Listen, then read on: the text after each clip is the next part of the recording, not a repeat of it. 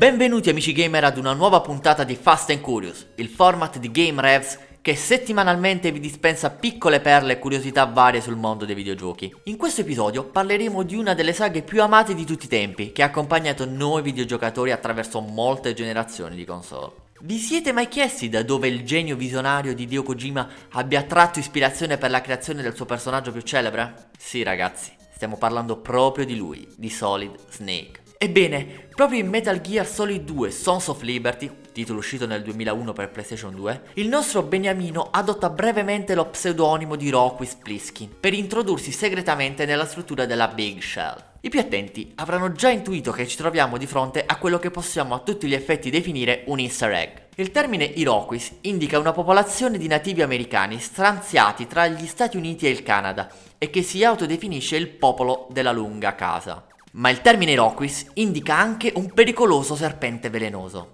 Serpente appunto, in inglese Snake. E chi era Snake Plissken?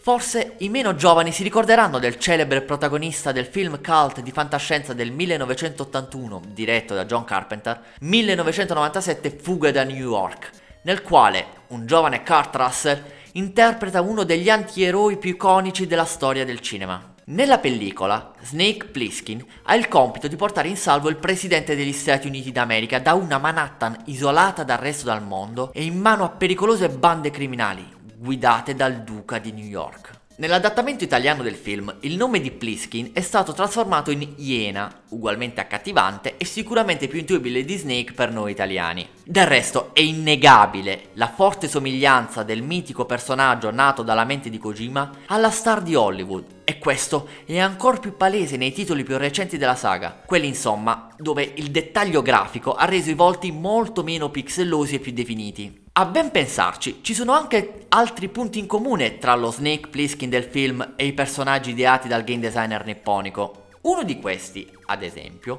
può essere il fatto che nel film Snake è ignaro di avere in corpo delle microcariche esplosive piazzate nel collo in grado di ucciderlo all'istante. Un po' come il virus Fox Die che avrebbe accorciato notevolmente la vita di Solid Snake. Oppure ancora possiamo notare che nel film Kurt Russell indossa una benda sull'occhio molto simile a quella di Big Boss. Comunque, cari amici, una saga importante come quella di Metal Gear merita di essere discussa approfonditamente e noi di Game Revs siamo al lavoro per potervi portare una puntata interamente dedicata ad essa. Prima di salutarvi, vi ricordiamo di seguirci su Facebook, Instagram, Spotify, Apple Podcast e sul nostro sito www.gamerevs.it e mi raccomando, videogiocate, videogiocate, videogiocate.